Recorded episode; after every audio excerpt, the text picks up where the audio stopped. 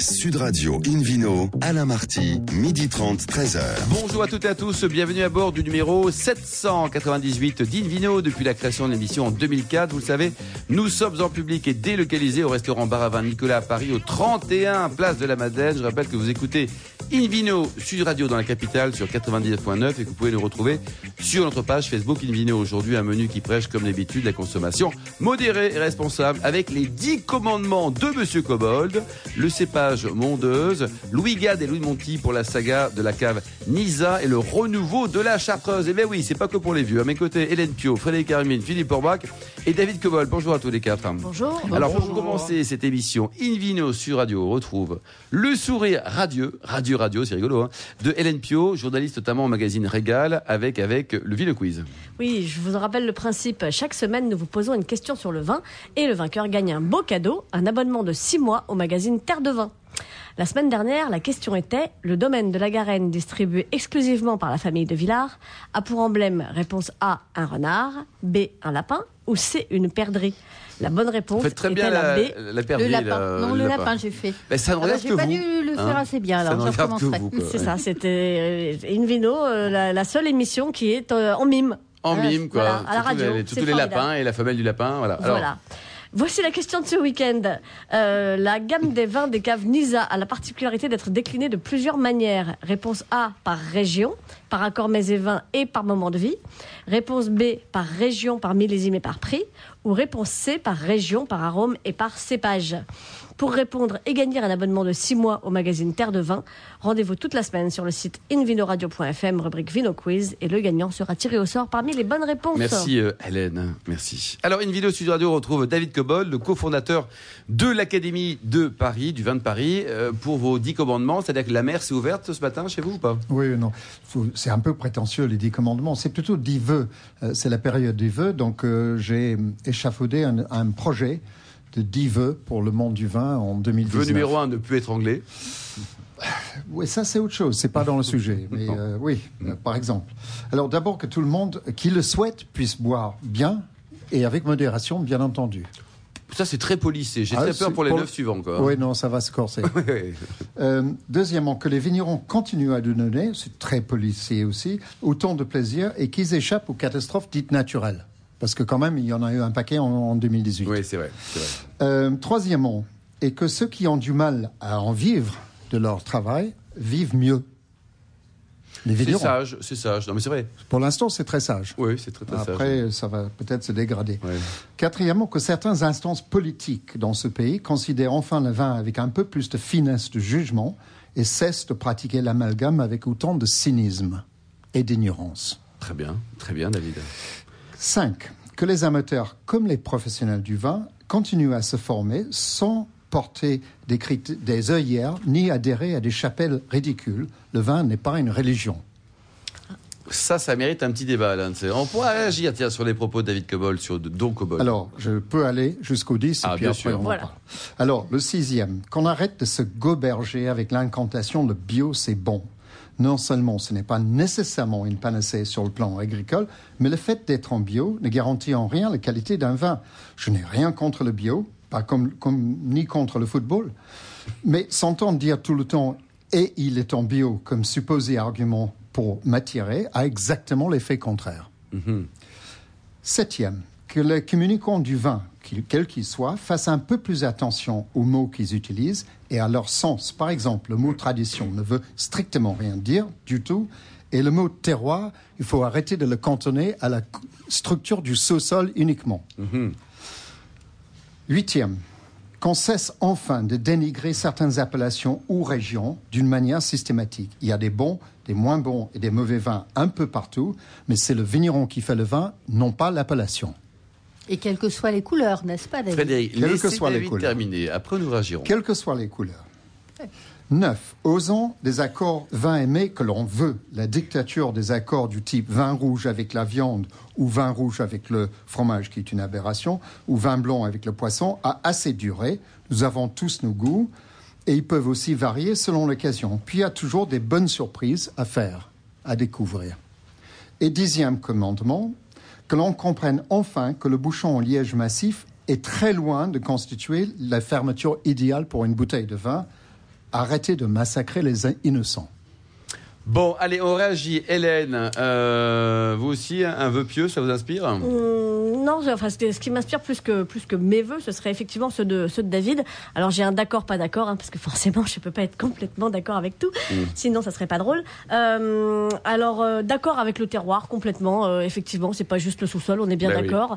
Oui. C'est la météo générale de la région dans ce coin-là. C'est évidemment le savoir-faire du vigneron. Ce sont les pratiques... Pour moi, si, ce sont les pratiques. Dans ce cas, quand le mot terroir, c'est tout, donc c'est rien. Non.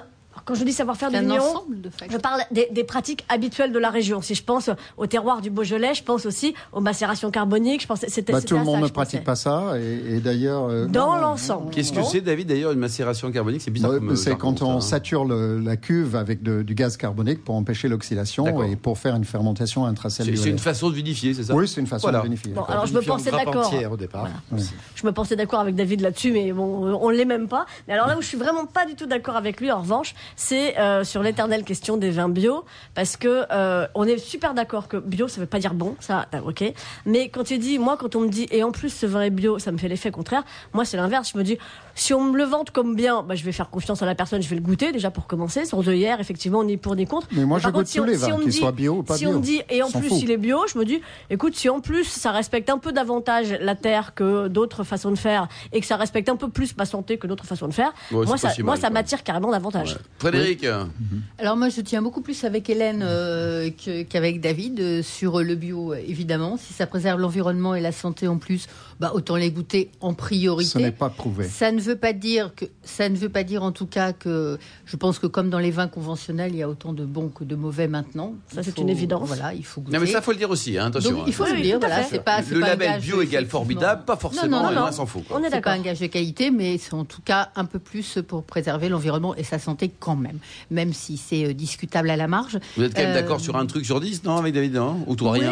Non, sur le terroir, je pense comme Hélène, c'est un ensemble, le sol, le sous-sol, le climat, le savoir-faire des pratiques. Les régions plus modestes qu'il faut encourager. Vous êtes d'accord avec David? Exact, là, ça, tout à fait. Ah, voilà! Vous l'aimez, David, finalement. Il y a des choses pour lesquelles je suis un peu d'accord. Ça me semble un peu sentencieux, tout ça, mais bon, dans l'ensemble, je suis assez d'accord. Ce sont des vœux. Et Philippe Faure-Brac, alors, Philippe? Moi, j'aurais un vœu aussi, c'est que les gens continuent de nous écouter, de plus en plus nombreux. Ça, c'est déjà une bonne base. Oui, Patrick Roger aussi, le patron de la rédaction Sud Radio, est d'accord avec nous. Oui. Donc, merci à tous les auditeurs qui nous suivent depuis maintenant un certain nombre d'années. Et ensuite, les deux points sur lesquels on débat autour de cette table depuis tout à l'heure, c'est le bio et le terroir. Il y avait quand même 8 autres vœux. Hein, la définition du mot terroir. Pour la définition. Je crois que tout le monde est d'accord. On l'a souvent évoqué ici. On essaie à chaque fois d'affiner, j'allais dire, notre approche entre territoire, entre structure géologique, entre effet terroir. L'effet terroir, c'est vrai que c'est un fourre-tout historique. Et dans les mauvais goûts, d'ailleurs, qu'on avait à une certaine époque, quand il y avait des arômes qui n'étaient pas franchement ragoûtants, on disait, oui, ça, c'est l'effet terroir, vous savez. Mais comme d'ailleurs maintenant, parfois, on dit, c'est l'effet biodynamie. Ça peut aussi. Le cul de cheval, ça, c'est l'effet biodynamie. Voilà. Non, par exemple. Pourtant, c'est très bon, le cul de cheval. Non, nature, c'est les vins nature, pas biodynamie, ça n'a rien à voir. Non. Pour le terroir. En réalité, maintenant, on a identifié ça, c'est les brettanomyces. Absolument. Exactement. Bon, David, en tout cas, on vous souhaite une bonne année. En tout cas, c'était plutôt sympathique, comme d'habitude, d'entendre les. Merci, David. Cobbold, ne changez pas, de toute façon vous ne pouvez pas changer. Hein. Invino Sud Radio, donc maintenant retrouve Philippe Faure-Brac pour nous parler de la Mondeuse. Alors, on trouve ça où déjà? En France, à l'étranger? C'est où la Mondeuse? On en trouve un peu à l'étranger, mais on en trouve surtout en France et on en trouve surtout en Savoie, puisque c'est le pays historique de ce cépage. Vous êtes de là-bas, vous, non? Pas tout à fait, mais j'en ai goûté quand même assez jeune, puisque j'ai fait mes études notamment à l'école hôtelière de Grenoble. Et la Mondeuse et le Gamay, tous les deux savoyards. Tu es ingénieur à Grenoble? Je suis ingénieur, effectivement, mon cher David, de quelque part. À Grenoble. Ça sera le 11e commandement. Comme je dis souvent, les sommeliers, nous, on n'est pas ingénieurs parce qu'on n'a pas ce diplôme-là et cette prétention. On essaie d'être ingénieux, mais c'est déjà pas mal. Voilà. Donc, je vais bien sûr vous parler notamment du terroir de Savoie et des vins bio de Savoie. C'était une actualité. Voilà, aujourd'hui. Donc, cette Mondeuse, effectivement, d'abord, on parle toujours de Mondeuse, mais il y a plusieurs types de Mondeuse. Il y a la Mondeuse rouge, qui est la plus connue, je vais y revenir, mais sachez qu'il y a de la Mondeuse blanche.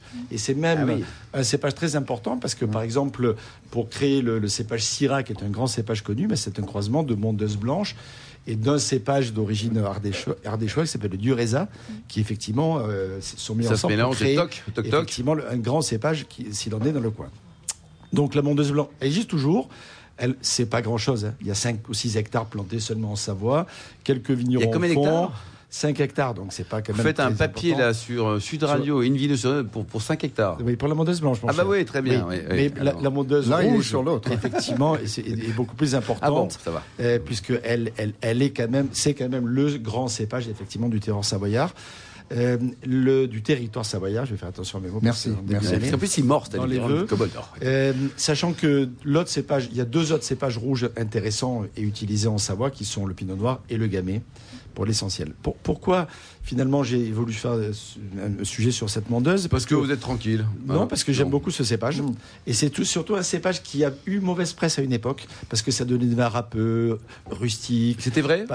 C'était pour un certain nombre de temps vrai. Parce que c'était mal vinifié, mal vinifié. En sortant du ski, après 5 heures de ski, ça avait du mal à mûrir, et ça a toujours du mal à mûrir. Il est comme cépage quand même. Hein, exactement. On faisait aussi des rendements des fois un peu trop importants. Ils étaient mal exposés. Enfin, tous les éléments qui font qu'effectivement le résultat ne pouvait pas être très, très heureux. Or, aujourd'hui, on a compris que ce cépage était un cépage identitaire fort, très intéressant. Donc, on le met mieux exposé, on fait des rendements plus faibles, on le travaille mieux en vinification. Et du coup, on a des vins plus intéressants à boire, certes. Pas tout de suite, dans l'année c'est un peu compliqué, il vaut mieux boire un Gamay ou un Pinot de l'année. Par contre, une Mondeuse au bout d'un an ou 2, bon, ça devient très intéressant. Et c'est un cépage qui se avec quoi, par exemple, qui se conserve extrêmement bien, avec toutes les viandes rôties, avec finalement on a vu dans les accords tout à l'heure. Je suis assez d'accord avec David. Hein. Il faut ouvrir les chakras sur les accords. Hein. Est-ce qu'une raclette, par exemple, avec une Mondeuse ? Moi, je suis plutôt partisan du blanc sur la raclette. D'accord. Une fondue, par exemple. Sur une fondue, le blanc, voilà, une fondue bourguignonne, parfait, mon cher. Mais non, et surtout ce qui est intéressant dans la Mondeuse, c'est tout ce développement aromatique que l'on a avec le temps, les arômes de truffe, de griotte, de violette, de poivre aussi, qui rappellent un peu certaines Syrah. Derrière, il y a vraiment des similitudes à l'aveugle dans la dégustation. Moi, la première fois que j'ai dégusté une verticale, donc historique, dans le temps, c'était avec Michel Grisard, qui est parti des grands vignerons du coin. Et franchement, vous êtes régalé. Mondeuse et Syrah, il y avait vraiment des passerelles intéressantes. Merci beaucoup, Philippe Faure-Brac. Dans un instant, retour chez Nicolas pour parler de la cave Nysa. Sud Radio, Invino, Alain Marty, 12h30, 13h. Retour au restaurant Bar à Vin Nicolas à Paris. Nous sommes toujours au 31 Place de la Madeleine pour cette émission publique et délocalisée avec non pas 1 mais 2 nouveaux invités, Louis Gade et Louis de Montille. Bonjour à tous les 2. Bonjour. Alors vous êtes respectivement président et directeur général de Nisa, un concept de caviste qui marche très fort. Alors Louis, c'est vous qui avez inventé, alors Louis, il y a 2 Louis. Alors Louis de Montille, c'est vous qui avez inventé le concept, c'était il y a 12 ans, c'est ça ? Oui, c'était il y a 12 ans, j'étais encore étudiant, j'avais 24 ans. À HEC, voilà, en commerce. Et l'idée, c'était de faire un concept de caviste dans lequel je me sente bien, c'est-à-dire qui... moderne un peu, moderne, à l'image de votre âge, ludique, contemporain, sympa pour notre génération. Et le nom Nisa, là, il vous a fait quoi ? Ils étaient à une fête à HEC, 2h du matin, on est avec des copains, tout ça, avec toujours la modération, mais un petit peu moins, et pof, l'idée a germé ou pas ? C'est ça, exactement. Non, Nysa, c'est le nom d'une montagne en Grèce, dans la mythologie, qui s'appelle le mont Nysa, sur laquelle a été plantée la première vigne par Dionysos, le dieu du vin. Voilà. Oh là là là, je vois tous les auditeurs qui se disent waouh, il en sait des choses ce garçon. Et alors vous, le 2e Louis Gade, vous avez rejoint la belle aventure juste après, vous diplômez aussi d'une école de commerce beaucoup plus prestigieuse, elle est l'ESCA d'Angers quoi. Oui, alors racontez-nous, vous êtes un fan de vin, vous avez commencé par être franchisé et ensuite associé. Exactement, franchisé, j'étais le premier franchisé Nysa. Une boutique dans le 11e, une boutique dans le 12e. Voilà, au bout de 2 ans, ça s'est très bien passé.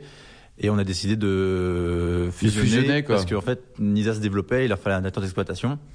Donc voici, me voilà. Et voilà, depuis, on a grossi. Ouais. Il fallait aussi un... Combien de caves aujourd'hui ? Aujourd'hui, 40 et une, parce qu'on a 38 sur Louis de Montille, le concept Paris. C'est quoi ? C'est comment est-ce qu'on fait pour rajeunir ce beau métier de caviste ? Ouais, le concept, l'idée de base, c'était de présenter les vins un peu différemment. C'est-à-dire de pas avoir un mur de Bordeaux, un mur de Bourgogne et un caviste avec un tablier au milieu. C'était plus de présenter, d'essayer d'associer les vins à chaque fois avec des instants de vie, des émotions, des types de plats. Donc un côté un peu plus ludique, un peu plus facile d'accès pour tous les gens qui boivent du vin au quotidien et qui se sentent parfois un peu perdus dans les rayons. Ouais, ce qui est vrai. Louis Gade, au niveau de l'offre, on a combien de références totales ? On en parlait ce midi, on en a sur l'année entre 500 et 700 références. C'est énorme quoi. Et toutes régions confondues avec un peu de vin étranger également? On a développé la marque l'étranger cette année beaucoup. Ouais, sous quelle marque? Votre marque ou une marque de... Non. Non, pas du tout. C'est beaucoup, beaucoup l'Europe. Oui. On a quelques produits du Chili, Argentine, mais ouais, beaucoup l'Europe, Italie, Espagne. Et vous avez un patron des achats. Vous êtes combien à travailler dans l'entreprise là? Actuellement, on est 95. Ouais, c'est vrai qu'on est assez fiers de l'équipe parce que c'est des gens qui ont commencé en tant qu'apprentis. Ils ont grossi, donc Charlie qui était apprenti. Nysa, un ascenseur social œnologique, c'est bien ça. Écoutez, on essaie d'être assez humain dans la boîte et les gens sont contents de bosser pour nous. Ouais. Donc voilà, Charlie qui était apprenti, caviste et maintenant acheteur. Ouais. Voilà, il est patron des achats maintenant, ça y est. Ouais. Oh là, Louis de Montille, l'humain c'est important parce que vous êtes une famille de vignerons, donc ouais. Le terroir, enfin derrière une bouteille se cache un homme, une ouais. femme d'ailleurs parfois aussi. Ouais, exactement. C'est très important. On a des gens qui adorent le vin, qui sont passionnés, qui nous font découvrir ce qu'ils aiment tous les jours. La sélection se fait comme ça d'ailleurs de façon assez collégiale et c'est sûr que c'est important que les gens aiment ce qu'ils fassent et soient fiers de vendre les vins qu'ils vendent. Et comment on fait pour devenir franchisé ? Alors racontez-nous, là, il faut avoir une bonne tête comme vous, là, faut être sympa, faut aimer le bon vin, mais avec modération, bien sûr. Ouais, faut être sympa, faut aimer le vin, faut avoir une idée d'endroit où s'implanter et être un peu entrepreneur. La taille en général de Louis Gade, la taille en général d'une boutique, ça va. Il faut entre combien et combien de mètres carrés pour pouvoir postuler? Actuellement, nous, nos magasins parisiens, c'est entre 30 et 60 mètres carrés. D'accord. Mais, on sait tout faire en fait. On a même des magasins de 90 mètres carrés, donc. Un franchisé, on va dire 50. Bon, le minimum, c'est 40, on va dire. Voilà. Et le maximum, il n'y a pas de maximum, quoi, quelque part, non? 90, on va dire. 90, allez, quoi. Et alors, Louis de Montille, aujourd'hui, les implantations, elles sont dans les grandes villes, en France, et puis une escapade chez nos amis du Brexit. Ouais, exactement. Pour l'instant, ça a été très parisien. Paris, intramuros, et puis première, deuxième couronne dans toute l'île de France. Et puis Lyon et Lille et Londres. Et puis le but, ça sera probablement de développer dans d'autres métropoles européennes parce que c'est un concept qui fonctionne bien. Et les tendances, Louis Gade, au niveau des goûts, est-ce que les vins du Sud sont à la mode, par exemple, de plus en plus.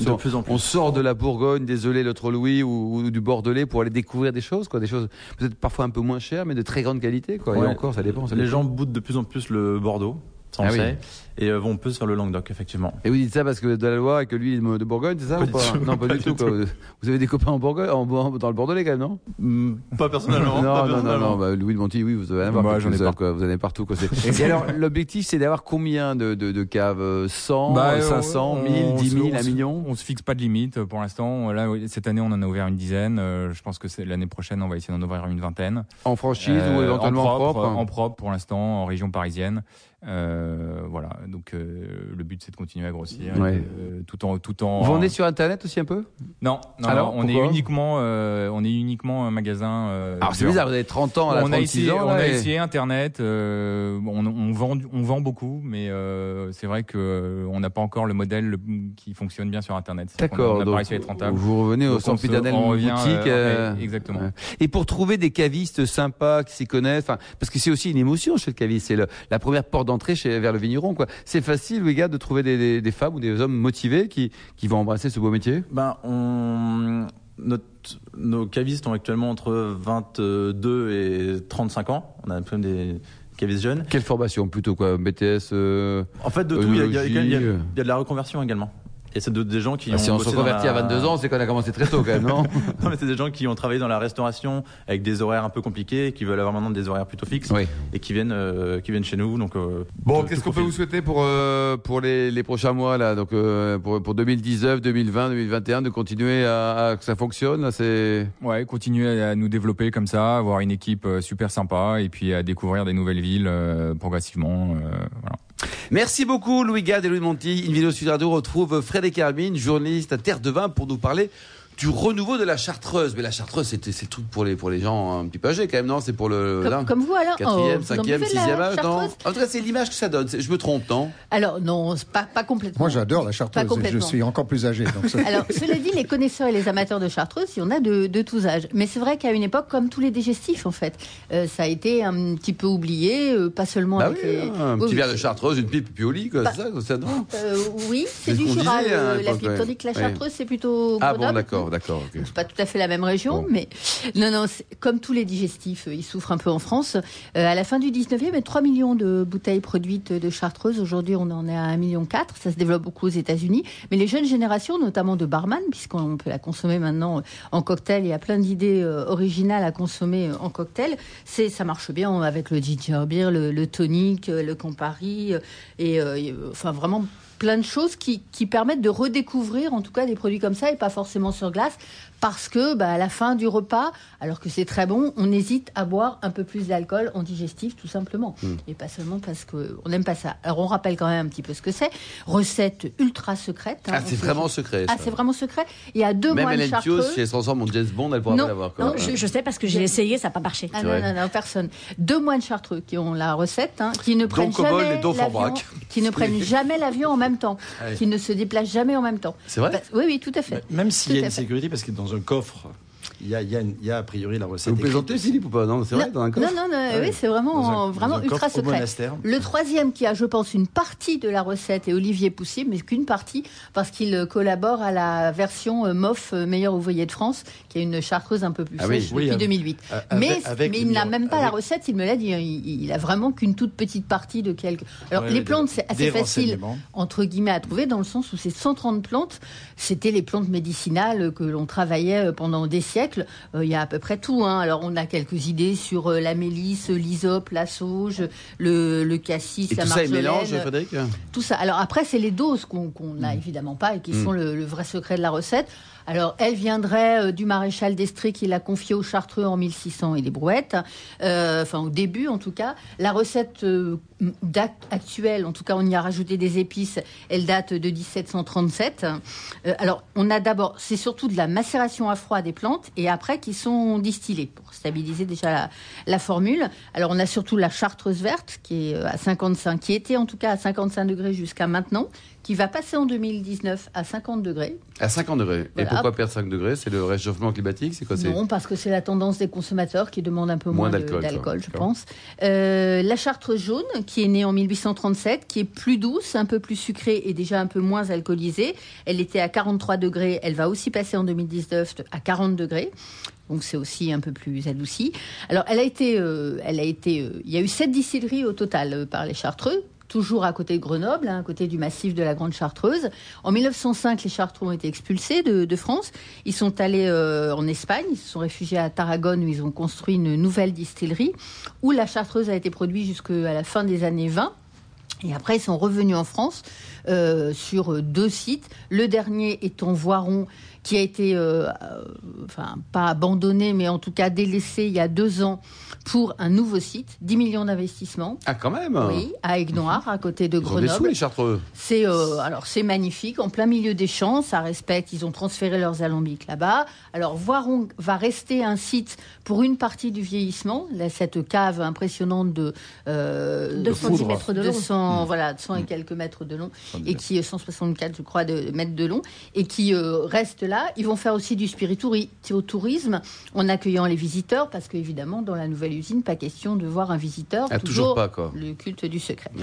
Et donc, ça va vraiment changer, parce que ça permet de faire des ateliers dégustation avec les chefs, des accords mets-vins, qui permet aussi de rajeunir cette image de Chartreuse uniquement en digestif. Donc, les fameux ateliers cocktails. Le plus connu, par exemple, à Grenoble, c'est avec vodka et orangina, ça s'appelle Tip and Top. Tip and Top. Voilà. Il y a aussi le chocolat chaud et chantilly, ça s'appelle Green Show. Voilà, c'est pour changer un petit peu de la Chartreuse. Bon, très bien. Et donc, il reste combien de producteurs, là, aujourd'hui ? Alors, c'est un seul producteur. Un seul producteur au Chartreux. Au 19e siècle, les 2 tiers de la Chartreuse bu étaient jaunes. Aujourd'hui, les 2 tiers sont vertes. Il y a des versions comme la MOF, dont je parlais en 2008. Il y a aussi des versions anniversaires très spécifiques. La VEP, qui est un vieillissement prolongé, qui est plus adouci, qui est d'une merveille de finesse. Bon, la chance de goûter 75 et 85, c'est vraiment très, très, très. Vous aimez la Chartreuse, vous, Hélène ? Il faut redécouvrir, vraiment. Moi, j'aime l'élixir de Chartreuse. Ah, l'élixir, oui. Et le concentré à 69 degrés. Un petit conseil pour les gens qui nous écoutent, si vous avez des vieilles bouteilles de Chartreuse, gardez-les ou buvez-les, parce que ça se bonifie, le liqueur, en bouteille. Et à la pyramide. La vraie différence, c'est le temps de garde en bouteille. Bon, merci à tous. La pyramide à Vienne, juste. La pyramide à Vienne, ou les déguster. La pyramide à Vienne, le domaine de Clairefontaine, Ils ont une cave à Chartreuse. Nous irons. Merci beaucoup, Frédéric Armin. Merci également à vous, Louis Gade, Louis de Montille, Hélène Pio, David Cobbold et Philippe Faure-Brac. Fin de ce numéro d'Invino Sud Radio. Pour en savoir plus, rendez-vous sur sudradio.fr, invinoradio.fm ou sur notre page Facebook Invino. On se retrouve demain à 12h30 pour une nouvelle émission, toujours en public et délocalisée au restaurant Bar à Vin Nicolas à Paris, au 31 Place de la Madeleine. Nous accueillerons le président des vignerons lauréats et nous parlerons notamment du Jura. D'ici là, excellent déjeuner. Restez fidèles à Sud Radio et surtout, n'oubliez pas, respectez la plus grande des modérations.